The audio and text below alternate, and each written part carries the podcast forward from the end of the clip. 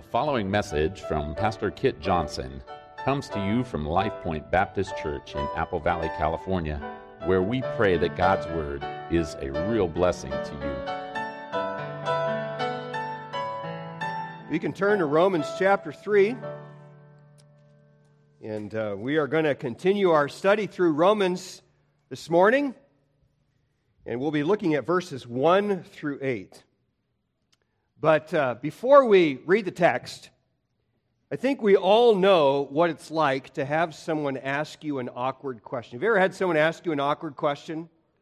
And, uh, and uh, you, uh, you, you'd rather just ignore it or uh, pretend like you didn't hear it? Well, we have a particular child in our family who is a master of the awkward question. And uh, he's a people watcher.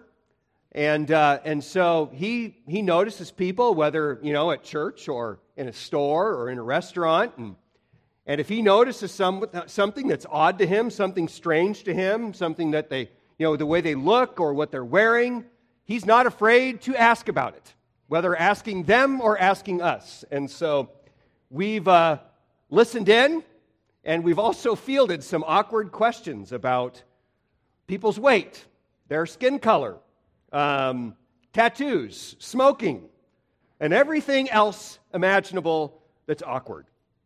And, uh, and, and he has created some very awkward moments for mom and dad, you know, where, where we wish we could just take that question and stuff it back in his mouth and, and, uh, and, and uh, you know, back up time for a moment. And, uh, and most of the time, it's because it's just kind of embarrassing. Uh, but, but sometimes uh, he's asked some questions that are really hard to answer, and, and, and especially in the moment, uh, very, uh, very hard to, to know quite what to do with it. And similarly, uh, sometimes people ask us questions about the Bible or ask questions about theology that we're not naturally inclined to discuss. You know, maybe it's, con- it's a controversial issue and you don't want to have a debate, you don't want things to get fired up, and so you know, maybe, uh, you know, when someone brings up questions about Calvinism and Arminianism, that's the, the classic one, or uh, questions about eschatology, uh, maybe you just prefer to, to avoid that altogether and not get into that sort of debate. Or, or maybe you dodge other questions that uh, seemingly attack the very foundations of our faith.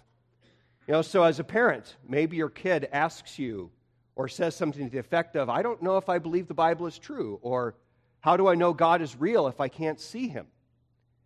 And they ask a question like that, and you're not quite sure what to do with it. And so you kind of, and maybe you feel a little bit threatened by the question because, I mean, they're asking something very foundational, something at the core of our faith. And, and so it can be intimidating to know what to do with a question like that. And so sometimes you'd prefer to just pretend like that question didn't exist. And, uh, and unfortunately, sometimes what happens is, is that the sincere doubter is left without answers and they're left with remaining doubts.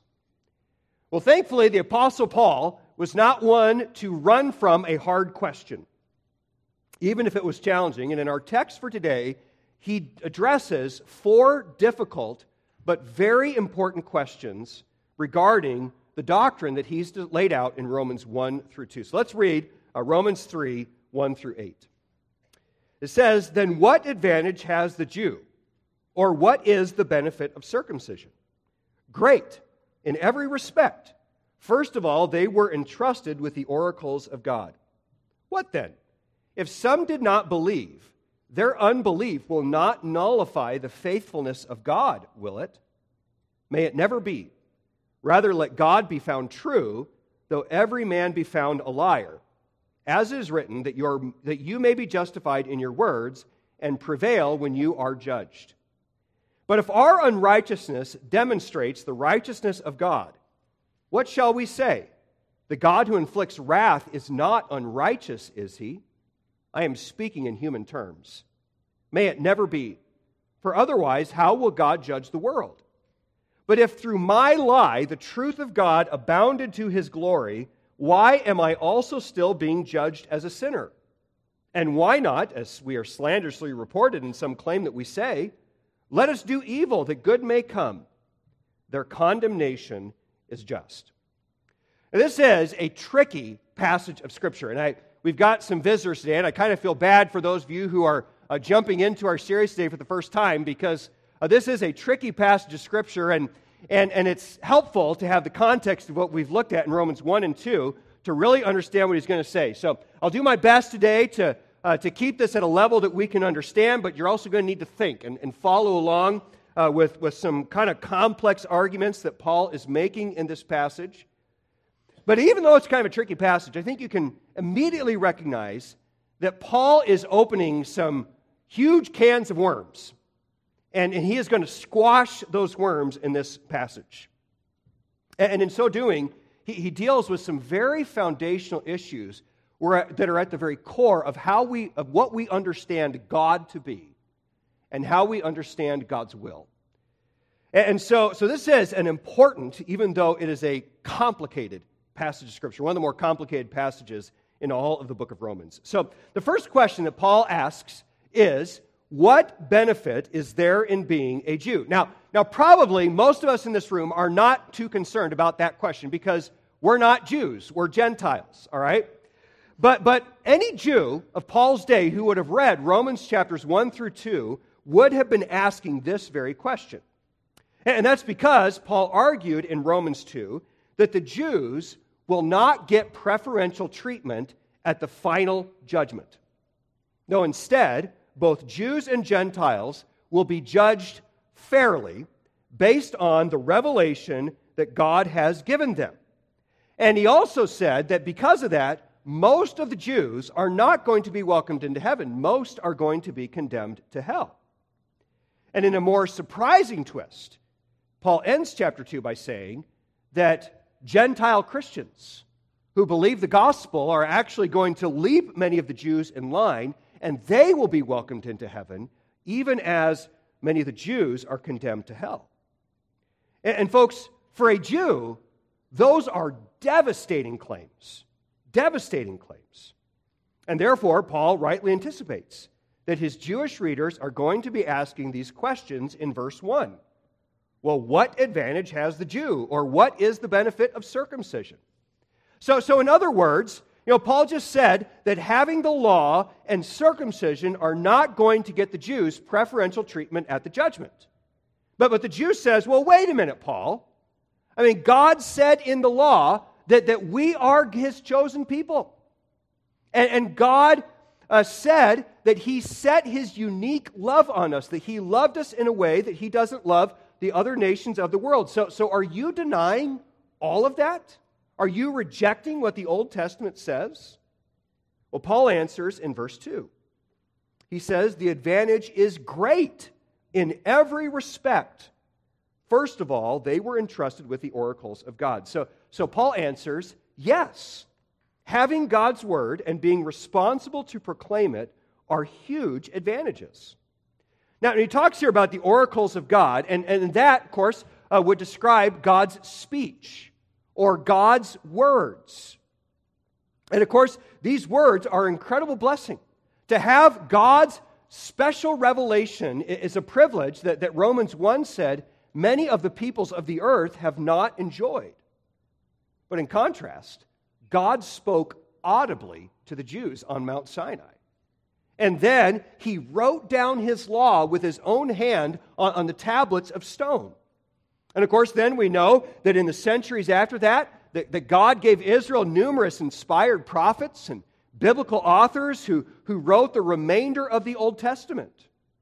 So, so the result was that God gave the Jews a, a book, our Old Testament, which is unlike anything that he had given anyone else in the world. And Moses uh, celebrated this incredible privilege in Deuteronomy uh, chapter 4, verses 7 and 8, which say, what great nation is there that has a God so near to it as the Lord our God whenever we call on him? Or what great nation is there that has statutes and judgments as righteous as this whole law which I am setting before you today? Psalm 147, verses 19 and 20 add, He declares His word to Jacob, his, speaking there of Israel, His statutes and His ordinances to Israel. He has not dealt thus with any nation and as for his ordinances, they have not known them. Praise the Lord. So, so God was clear in the Old Testament that He had given Israel an incredible privilege in giving them the Scriptures. And as well, I think it needs to be pointed out that he mentions the word entrusted here in verse 2. And that indicates that it wasn't just that, that God gave them all this so that they would hide it from the rest of humanity. No. God entrusted them as well with proclaiming this message to all the nations of the earth. And we saw in chapter 2 that the Jews saw that as a great honor, a great privilege, that God had made them the teachers of the nations with, the truth that they had received. So, so Paul answers this first question with an absolute yes. Now, the Jews are not going to get a free pass at the final judgment. They will be judged fairly like everyone else. But in this life, God had certainly blessed them in some very unique ways. And of course, the application for us would be that we are blessed to have God's word in our hands. You know, the, the, there are few greater blessings. I mean, he says here the first blessing, and maybe the first blessing that we enjoy, is that we have the Bible. You know, there, there are a few blessings in life that you can enjoy that are greater, more greater privilege than to be able to read the Bible and hear and read the speech of God. You can meet with God in your Bible, you can hear from Him, and it's also a great honor to be entrusted with proclaiming God's word to, to the people of our community and, and to the ends of the earth. So, so I think it's good to just be reminded today. You know, don't ever get so used to having a Bible or having 10 Bibles or having access to 30 different translations on your phone that, that you lose sight of what a privilege it is to have the Bible. You know, there's all the time people are you know, saying, I wish God would just tell me what to do. I wish I could just hear God speak. Well, well, you have it right here. And this book is an incredible blessing of God. But don't just sit there and think, yeah, it's great to have 30 Bibles. I mean, read your Bible, study it, meditate on it, obey it, and then proclaim it to, to everyone around you. And then I think another very appropriate application of verses 1 and 2 is that you should give thanks if God has given you the privilege of growing up in a Christian family and in a gospel preaching church. Now, sometimes I think we are very good, and you know, I hear this you know, uh, from different people, that we are very good at, at spotting everything that was wrong in our family and everything that was wrong in the church where we grew up. And, and so, you know, people that grew up in Christian homes and even in gospel preaching churches, I mean, they can sit there and they can talk to you for two hours about everything that their parents did wrong and everything that was wrong with the church they grew up in. And, and we can moan and complain and bicker. And, and I don't doubt that there were problems in your family and in your church. There's problems in our church because we're sinners. Your parents are sinners, your pastors are sinners. But, but you know, children and teens who are in this room, you know, if God has given you the privilege of growing up in a Christian home, and, and God has given you the privilege of attending a church where even right now you're, you're listening to God's word taught, it might not be perfect, but it is a tremendous privilege that you ought to give thanks for. And if you're an adult now and you had that privilege as a child, I mean, yeah, it's, it's okay to lament what your parents and church could have done better. But don't lose sight of the gift it is to grow up with access to God's Word and being taught the Scriptures. It is, as Paul says here, a great advantage. And then verse 3 raises a second question. And that question is well, well, let's read the verse and then we'll talk about the question. It says, Well, what then? If some did not believe, their unbelief will not nullify the faithfulness of God will it? So, so you can see there on the screen, uh, I, my summary here is, is that this man is asking Does Israel's sin mean that God was unfaithful to the covenant? Now, now again, in light of chapter 2, I think we can understand why the Jews are asking this question. Because God had made incredible promises to the nation of Israel. He had told them, You are my chosen people, and, And he had said that someday I'm going to give you a great kingdom, and, and, and, a, and someone from the line of David is going to rule over this kingdom forever and ever. And I'm going to save uh, the, the, the, uh, the, the, Jewish nation. Last Sunday night, we talked about that fact that, that eventually God's going to save the entire Jewish nation at the last days. And, Paul, but, but Paul just said, you know, that despite all these blessings that God had given to Israel and all these promises that God had given them, you know, Paul just said that most of the Jews had violated the covenant and that they were going to be condemned to hell as a result. And of course, as well, at the time that, that Paul wrote Romans, they're under Roman rule. They're not a great kingdom with, with power and glory and, and magnificence. So, so if that's all taking place, does all of that mean that God had been unfaithful and that God had not kept his promises to Israel? And of course, people today ask similar questions all the time. Anytime life gets difficult, things are hard, things are not going the way we want them to go, aren't we tempted to question the goodness and the faithfulness of God? To say, if God was faithful, my circumstances would be better. So, so what do we do with that? Is God unfaithful? Well, well, Paul answers in verse 4. He says, May it never be. Rather, let God be found true, though every man be found a liar, as it is written, that you may be justified in your words and prevail when you are judged. So, so the first answer that Paul gives is, May it never be. So the old King James had, God forbid. And, uh, and Paul uses this uh, phrase, that the Greek phrase is me genoito, uh, several times in Romans when addressing challenges to the gospel. And, and you, could, you could also, uh, the idea would just be perish the thought. Uh, again, I mean, the literal, may it never be, is a very literal translation of the phrase. And it means absolutely not. That, that is, I mean, Paul is trying to deny that idea as strongly as possible. And the point here is, is that God cannot be unfaithful. We cannot accuse him of unfaithfulness because God never changes. He is always true to his promise, and he is always good. And so, if you're ever tempted to question the faithfulness of God, Paul says, may it never be. God is always faithful. And then he adds a fascinating statement. He says, Let God be found true, though every man be found a liar. And that is a great statement. Because sometimes our circumstances create an overwhelming fog. And we are, are in these dark circumstances, and we can't imagine how God could be faithful when I'm going through all of this over here. And sinners will sometimes boldly declare that the darkness of our world denies the faithfulness of God. God cannot be good and the world be this bad. And he's either able not to solve all the problems, he's too weak to solve it, or he's not really a good God. But, but Paul here gives us a wonderful anchor when we are tempted to question the faithfulness of God. Let God be found true, though every man be found a liar. I love how uh, Habakkuk 3, verses 17 and 18 put it.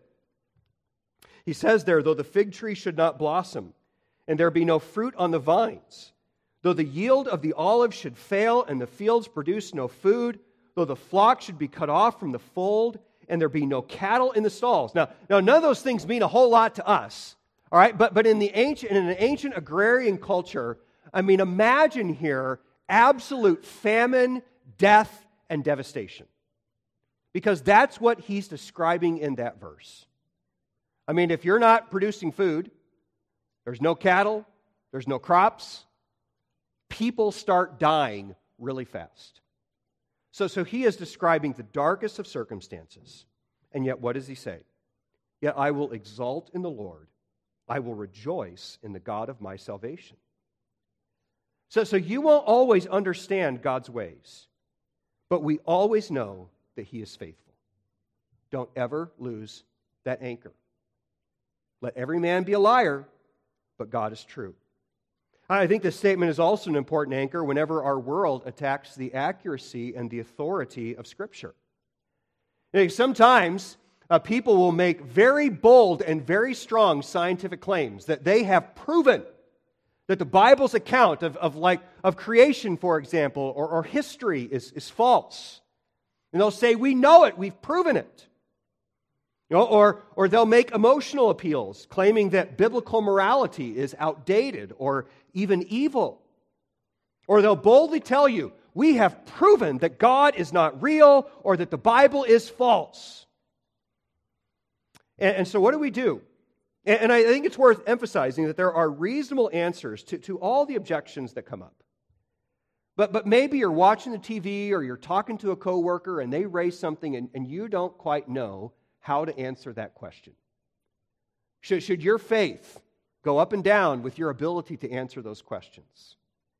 I mean, absolutely not. I mean, remember Romans 3, verse 4 let God be found true, though every man be found a liar. You know, people can be wrong, even when they are very confident that they are right.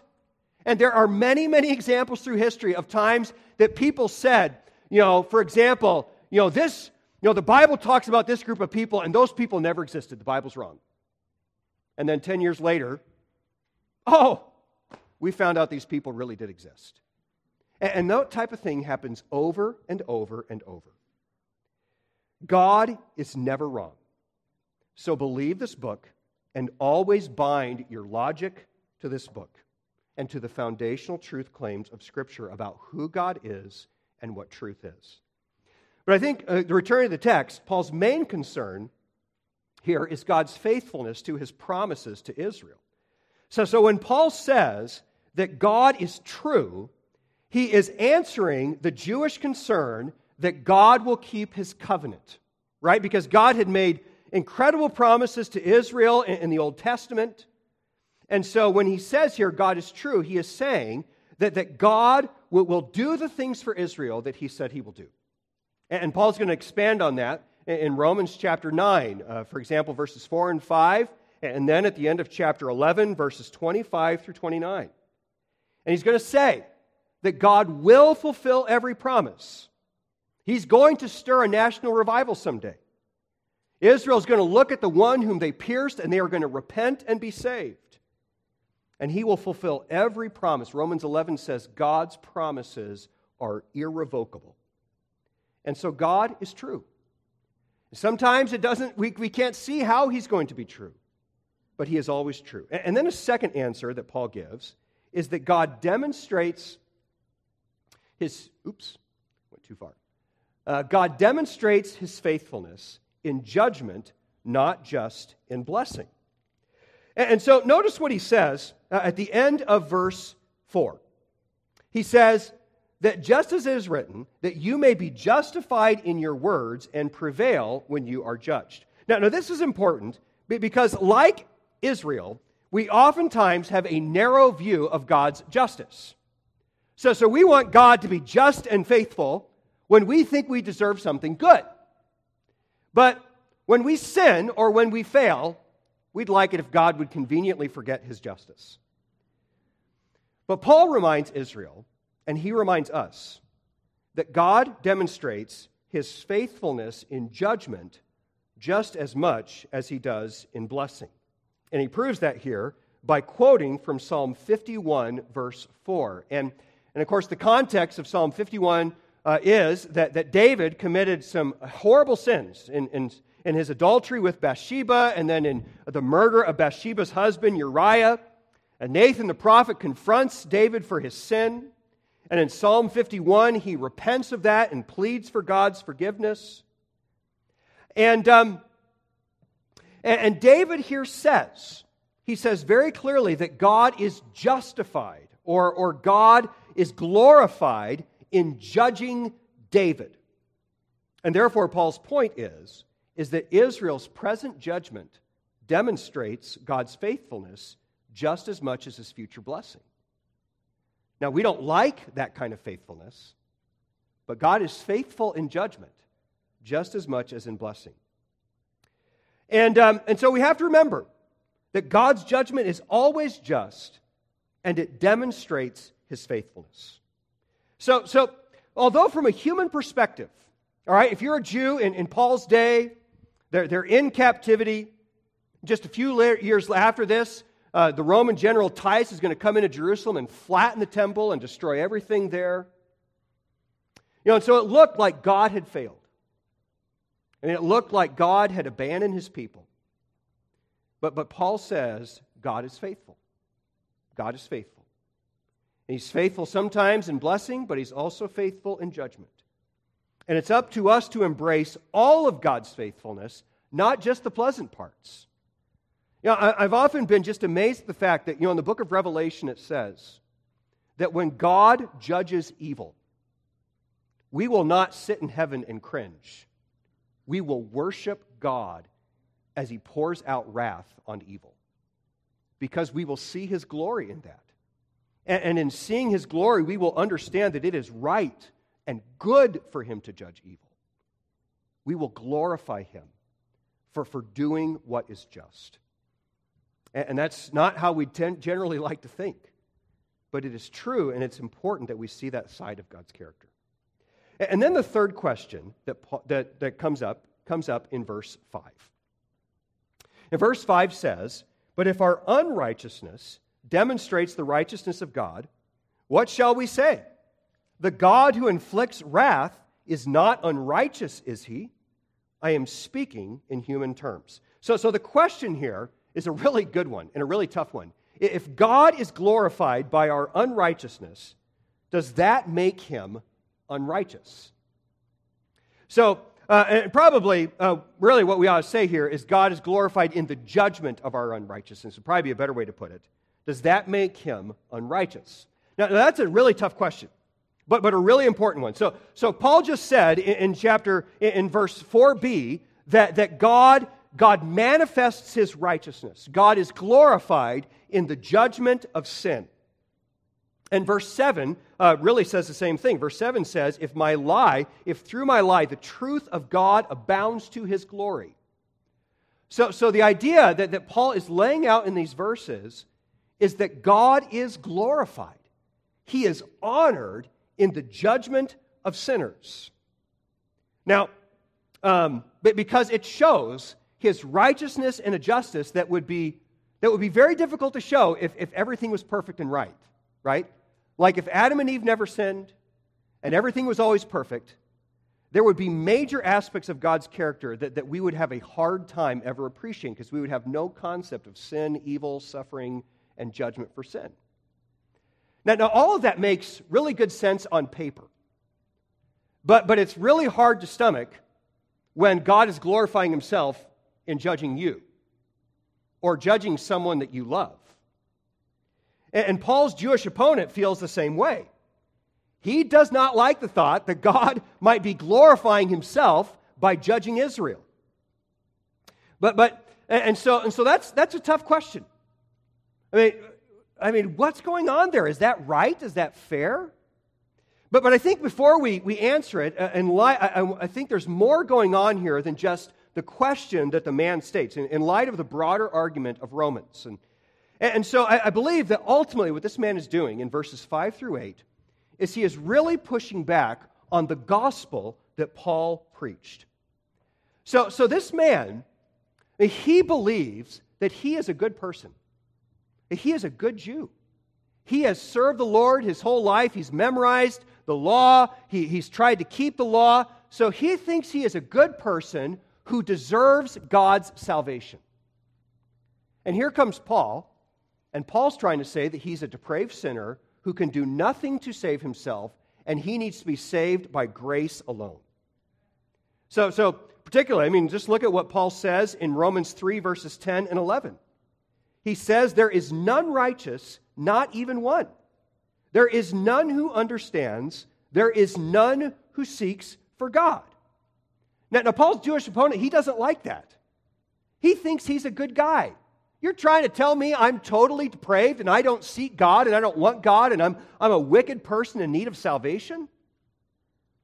And, and, and so, to push back on that gospel, what, what seems to be taking place is that this guy is asking, What right does God have to judge us for things that we can't help but do?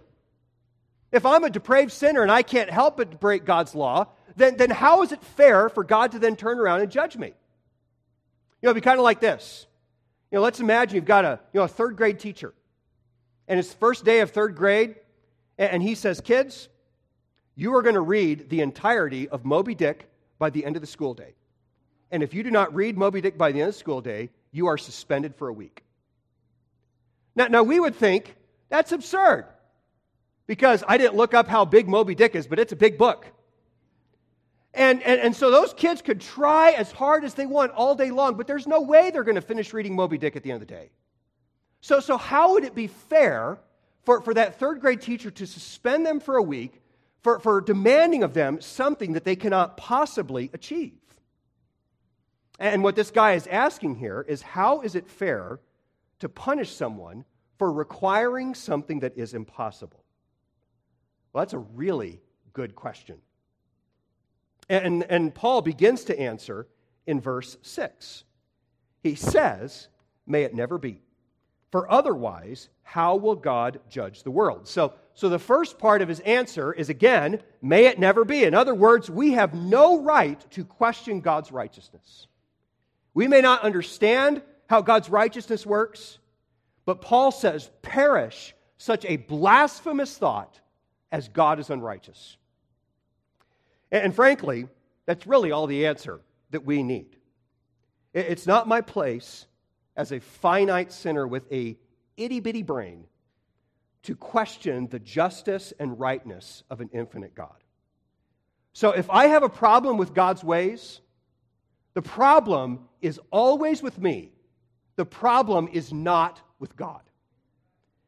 Now, I can't help but think here of, of the book of Job because you know, Job goes through incredible suffering, and, and, and throughout the middle of the book, he, he, he attacks God and, and says that God is wrong in what he has done to me. And at the end of the book, I mean, God does not tell Job why he did what he did. He just says, Job, you have no right to, to accuse me of evil and unrighteousness. And Job responds in the last chapter of the book uh, by saying in Job uh, 42, uh, verses 3 and 4. Therefore, I have declared what I did not understand, things too wonderful for me, which I did not know. Hear now, and I will speak. I will ask you, and you instruct me. And so Job says, You know, God, I got way out of line, and it's not my place to question you, to question your ways, or to accuse you of wrong, so I'm going to be quiet and I'm going to listen to you. And, folks, that's the humility that we need before God. But God, of course, oftentimes graciously gives us a little more, and Paul does just that at the end of verse 6 when he says, For otherwise, how will God judge the world? And in that statement, Paul draws on an assumption that he shares with his Jewish opponent, and, and namely, his Jewish opponent and Paul agree that God will someday, someday judge the pagan Gentiles. In fact, the Jews very much looked forward to God's judgment of the pagan Gentiles because when God judged the pagan Gentiles, that would mean that he would fulfill all his promises to them. So, so just think of Jonah, for example, sitting outside Nineveh under his little vine, waiting for God to rain down fire on Nineveh and destroy it.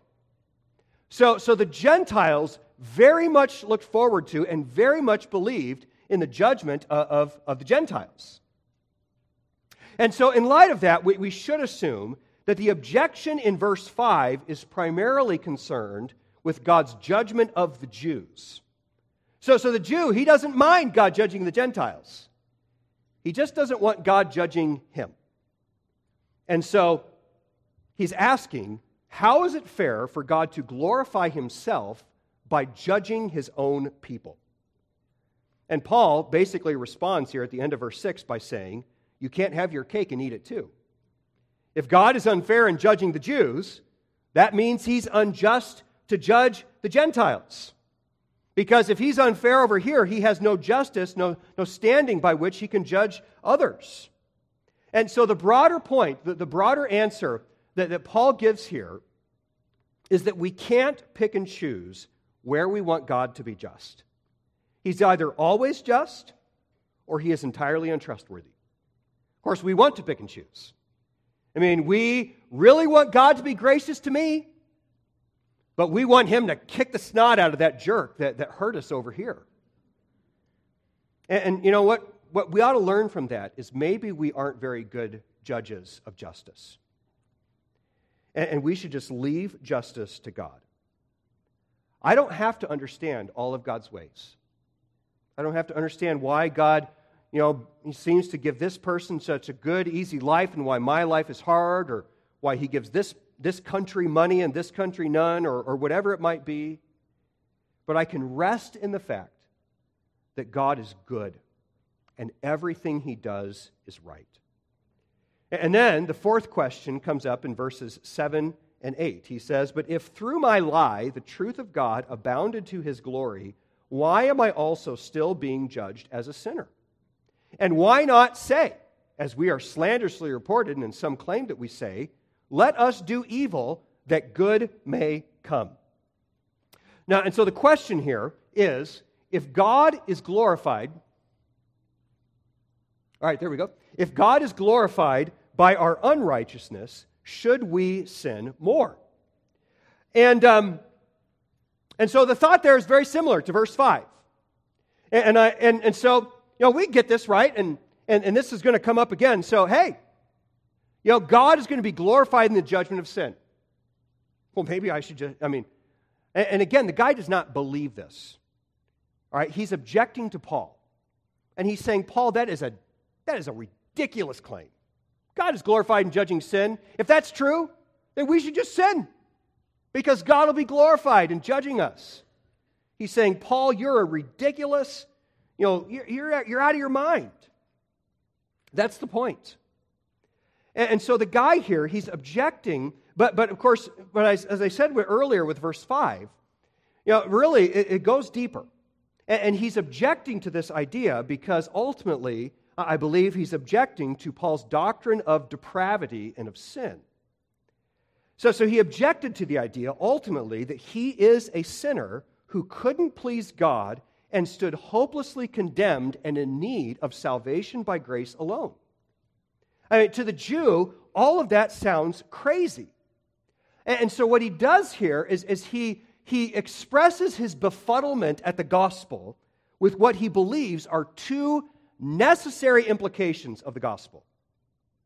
First, verse 7 asks, well, if God is glorified through, through, the, uh, uh, through the sin of hopelessly condemned sinners, then how is it just for God to judge them? And, so the thought here again is similar to, to my illustration about Moby Dick earlier.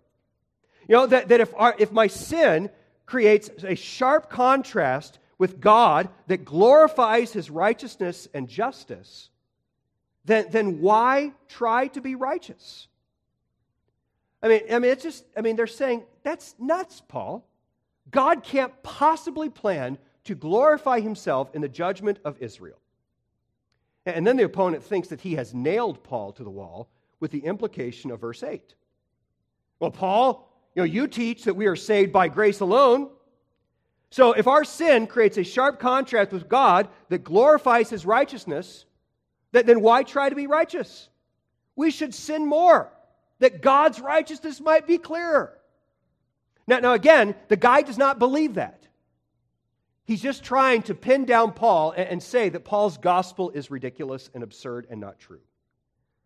And now, now, I recognize you might have a hard time following all of that. But these basic, same basic ideas are common today. You know, for example, you know, many people would object today I, have heard this many times. to the doctrine of total depravity, the, the idea that, that, we are, that we are unable to please God, that we are doomed, lost in sin. They would object to that and object to election by saying that they make God's judgment unfair. You know, we, we don't like certain things, and there's other things as well that we can come up with it, that, that we don't like certain aspects of what the Bible teaches, and so we say that can't be true because I don't like it. And that's really oftentimes all the, the argument that they're making. And I think as a side note, it's worth just mentioning that, that you know, when, when we make arguments about theology or the nature of God, we, we have to stay anchored to what the Bible teaches. Because something can seem really logical and make perfect sense to you, but that doesn't mean that it's right. because your perspective is this big. God's perspective is this big. And so we have to be careful about using sentiment and logic to, to displace Scripture in our thinking. And whether we say it out loud or not, many people would also, you know, similar to what this guy's saying, use the freeness of God's grace in the gospel as an excuse to sin. You know, so, so we see this all the time. You know, we believe we're saved by grace alone. We believe that once we're saved, you're going to heaven and nothing can take it away. So, I mean, to some extent, we all do this a little bit at times. But some people run with the idea well, hey, I've got my ticket to heaven. Why do I need to worry about living for God right now? You know, because it's not going to change anything. So I might as well do what I want. I mean, does, I mean, doesn't that come up all the time? So, how does Paul answer these objections? Well, well, look at what he says at the end of verse 8. He simply says, Their condemnation is just. And so that's a pretty sharp response. You know, Paul's saying, anyone who accuses God of injustice or who uses the gospel as justification to live a, a rebellious, ungodly life, Paul says that person deserves to go to hell. I mean, Paul's saying, you know, I mean, I, not to be crass, but, but he basically responds to these questions by saying, go to hell. And that's really, I mean, that's the point. So, so at least at this point, he, he doesn't tease out any sort of complete answer to the questions. He just says, those are absurd questions. Now, now that's not to say that he couldn't give more complete answers, okay? So, so for example, all right, and I think I probably need to come back to this. I used that third grade illustration of trying to read Moby Dick earlier, and and so you might wonder, well, what's the answer to something like that? Well, well, specifically, no one's going to be condemned for things they couldn't do. All right? You know, instead, they will be justly condemned for what they did. So, so the reality is, is that lost humanity is not feverishly trying to finish Moby Dick before the end of the day. They are running from God. They are rebelling against God every day of their lives, and so they will be judged for rebelling against God, not for trying everything they could to please Him and falling short. And, and, and, so, and so we have to understand that, that God's judgment is just. And, and as well, uh, to deal with the question in verse 8, chapter 6 is going to give a robust answer uh, to, to, to that question. And Paul's going to argue that if someone is truly born again, that, that spiritual transformation is at the core of the gospel's intent. And so, if someone uses the freeness of God's grace as an excuse to, to be lazy in fighting sin, that, then Paul is going to say it calls into question whether or not they have really understood and embraced the gospel. He's going to give a strong response. So, so Paul's curt answer at the end of verse 8 is not an attempt to dodge the questions, but it is a strong rebuke for anyone who takes it upon himself to stand in judgment on God and his ways.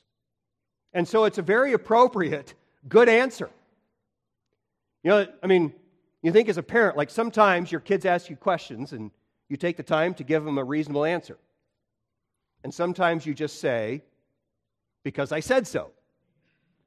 Because that has an important place in how they understand authority and their response to authority. And Paul's kind of doing the same thing here and saying, no, you are not allowed to question the justice and the faithfulness of God. And if you do, that is a wicked, wicked thing. And that's not to say that, that if we've got questions, we don't, you know, sincere questions coming from a heart of humility or just, just concerned that, that we don't ask and get answers to those things. But, but to reach a point of accusing God of something that is evil, or thinking that it is your place to stand in judgment of God, is a serious, serious problem. So, so with that said, I'm going to wrap, pull all this together in, in six conclusions, which we'll get through these pretty quickly. So, first of all, I just kind of said this one. It is not my place to judge God or to tell God what he should and shouldn't do. And again, I, I, I can't help but think of Job here. That, that Job, I mean, God strongly rebukes Job in Job 38 through 41 for claiming to sit in judgment on God. So, so let's just take a moment and consider the main objection in verses 5 through 8. Now, sinners often object to the idea that God would prioritize his glory over the good of the sinner. And they're going to say, you know, if God glorifies himself in the judgment of sin, that is selfish and that is arrogant on God's part. And people will say that very commonly. And so, but what they're not realizing when they make that claim is how foolish and arrogant they are for thinking that they are that important. You know, God is infinite, which means that I am infinitely smaller than God. So, so for me to think that, that I am worth more than the glory of God is an absurdly arrogant claim. And so, because of that, God is right to pursue his own glory. And furthermore, they, they miss the fact that, that God's pursuit of his own glory is, is the pursuit of man's greatest good. You know, and I think, you know, an important thing we have to understand here is that is we oftentimes think that what I really need is a pain free, comfy life. But, but there is no greater good that we can enjoy than to know the glory of God. So, so any attempt that, that we might make as sinners to pit God's glory against my good is just simply foolish. And, and as a general rule, you know, I just say here that, that when you do theology, the bigger your God is, the better. And, so, and so all of this, I think, is really helpful as we try to process all the darkness of life in a sin cursed world. Because we are natural worshipers of human comfort. We want to be comfortable, we want life to be easy. So, so we tend to think God is good when my life is comfortable, and we tend to think that God is unfaithful and bad when my life is uncomfortable. But the Bible is abundantly clear that seeing God, knowing God, and being transformed into the likeness of God is of far greater value than my comfort. I mean, everything in the Bible drives to that end. There is no greater value in all the universe than to see God for who He is and to be like Him. And so from there, another conclusion is is that we must embrace the honor of glorifying God through suffering. You know, God can bestow few greater honors on his children than to call us to display his glory to others by removing our comfort. When people see you declare by your life and your words that Jesus is better than whatever he takes away from you, you serve him well and you please him. So if God's called you to do that, embrace the honor, embrace the privilege. Do not run madly from it. And then another important application of all this is humbly submit your logic to the boundaries of Scripture. You know, some of the worst ideas ever imagined happened because some guy grabs onto one idea in Scripture. And, and they hold to that idea without anchoring it in everything else that the Bible says. So you can go to Barnes and Noble, you know, you can get on Amazon, you can find lots of books that quote a Bible verse and say a whole lot of things about that Bible verse that sound really good, but it's not anchored in everything else that the Bible says. And so if you're going to do good theology, if you're going to honor God, you know, and, and what, all, what really comes back to is that, is that they fall in love with their own logic or they fall in love with their own sentiment. And so, if we're going to do good theology, if we are going to think well, if we are going to honor God, we've got to be very careful, very careful to anchor everything in Scripture. Just because something sounds logical to you does not mean it's biblical. And everything has to be anchored to what the text says. You know, so I get, I mean, I get just frustrated and antsy very quickly, oftentimes. You know, when, when, we, when people you know, want to debate theology and they're not making Bible arguments, they're making their arguments. And, and our arguments have a place. But at the end of the day, what matters is what's in here. So anchor everything to what this book says. And then finally, and ultimately, hold fast to God's character even when you don't understand his ways.